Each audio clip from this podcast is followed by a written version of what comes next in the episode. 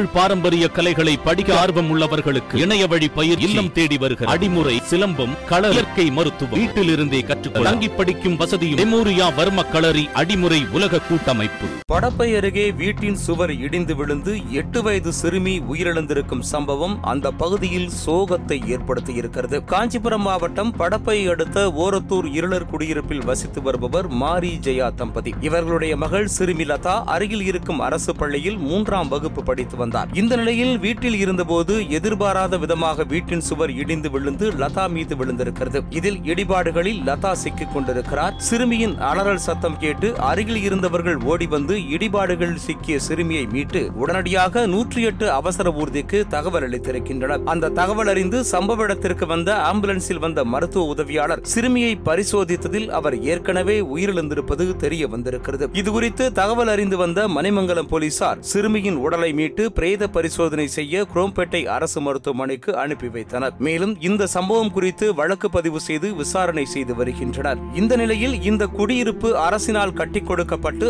ஐந்து வருடங்கள் தான் ஆகிறது என தெரிவிக்கின்றனர் அந்த பகுதி மக்கள்